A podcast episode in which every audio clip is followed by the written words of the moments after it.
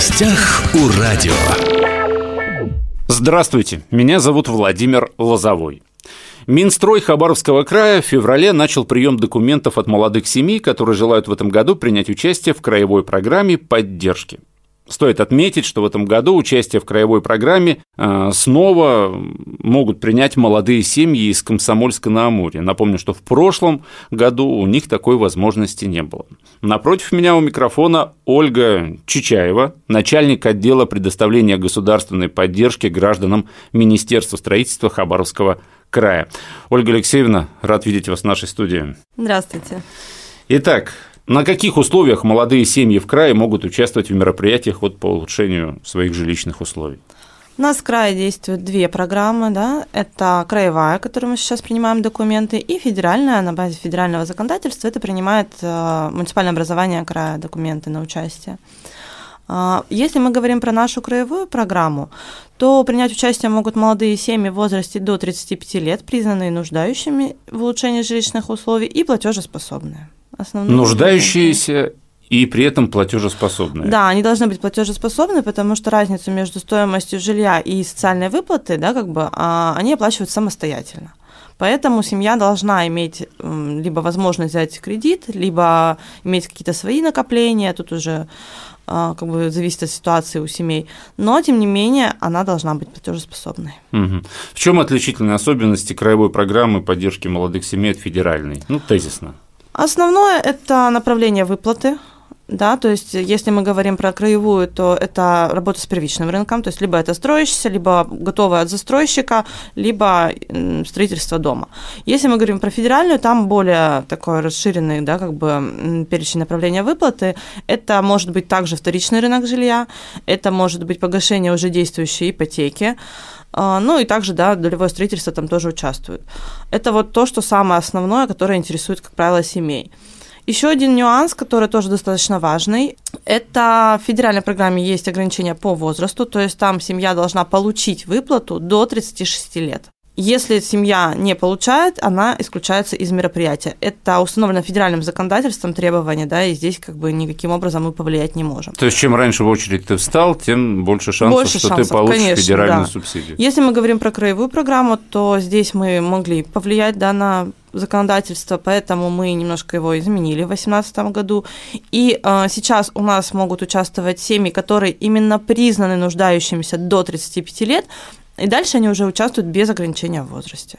То есть очередь, когда пришла, пусть даже вам будет 40? Да, да, все верно. Главное, до 35 лет семья должна быть признана именно нуждающейся. То есть это тоже очень такое важное отличие, да, между, ну, различие между программами. Ну и финансирование, если мы говорим а, про краевую программу, то это финансируется из краевого только бюджета. Если мы говорим про федеральное да, мероприятие, то там участвуют три бюджета. Это федеральное, краевое и муниципальных образований края бюджеты. Угу. На краевую программу, если вы заговорили о деньгах, давайте эту тему и продолжим. Угу. В бюджете предусмотрено свыше 150 миллионов рублей. Это правильно? Да, все верно. Верная сумма, да? 150 миллионов. Статистически, насколько семей хватает? Ну, ориентировочно где-то семей на 65. Семей на 65. 5, да. Каждый год одинаковая сумма примерно? Ну, плюс-минус, но да. В районе 150 миллионов. А может ли одна семья подать заявление на участие в обеих программах? Да, семьи могут участвовать в обеих программах, стоять и ждать, пока до них дойдет по какой-то программе очередь быстрее. Вот, то здесь мы как бы а, не то есть э, воспользоваться обеими только, программами нельзя, конечно, но встать только в очередь одной, можно да, на да, обе программы. Да, все верно. Вы сказали, что одно из главных условий – это нуждаемость в жилье. Как она определяется? Это определяется муниципальными образованиями края. Они самостоятельно это делают.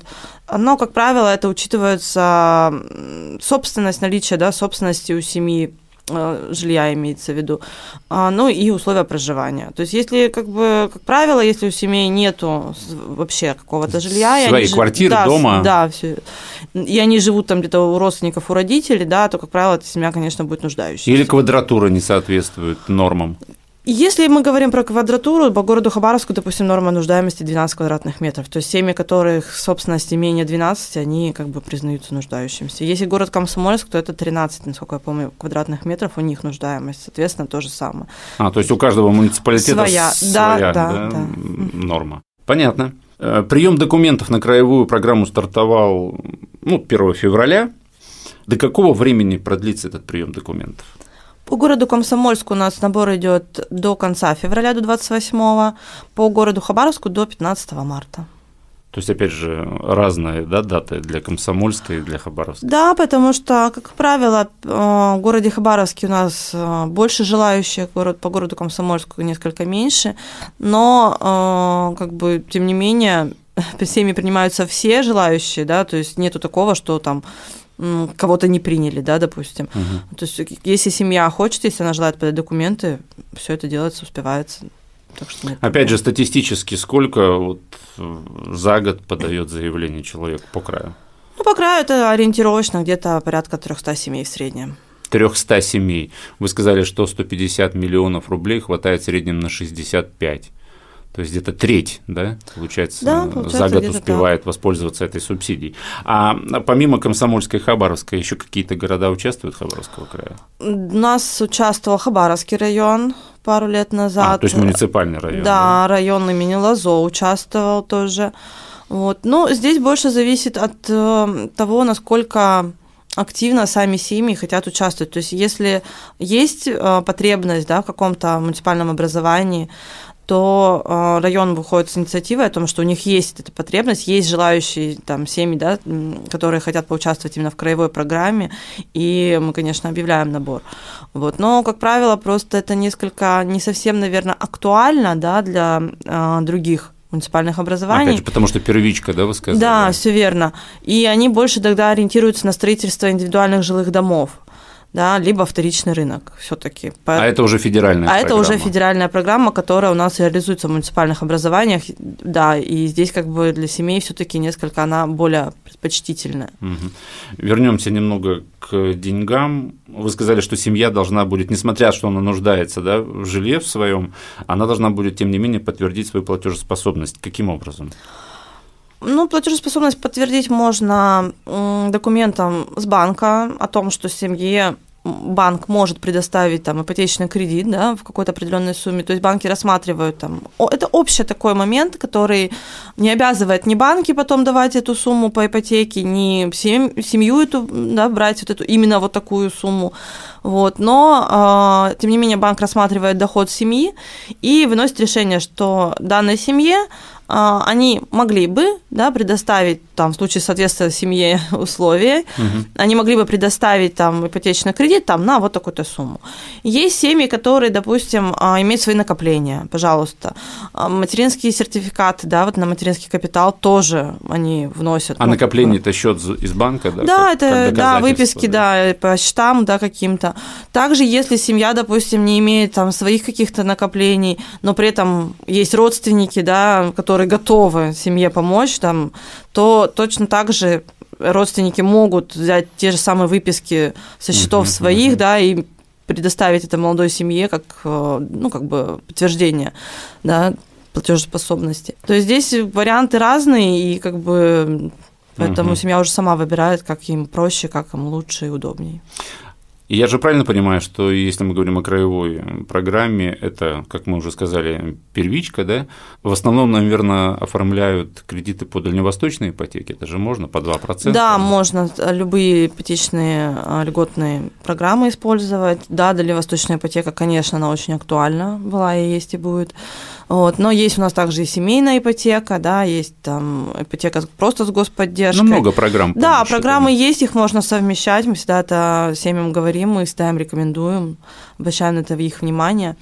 Вот, поэтому поддержка получается достаточно такой неплохой. Каким образом высчитывается размер выплаты, от чего он зависит, сколько в среднем составляет?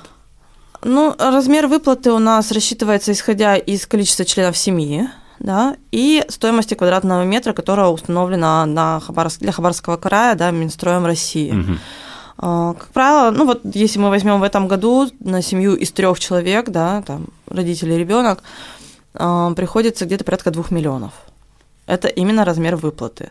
Как бы да, достаточно серьезный, неплохо. скажем такой. Да, неплохо. Да.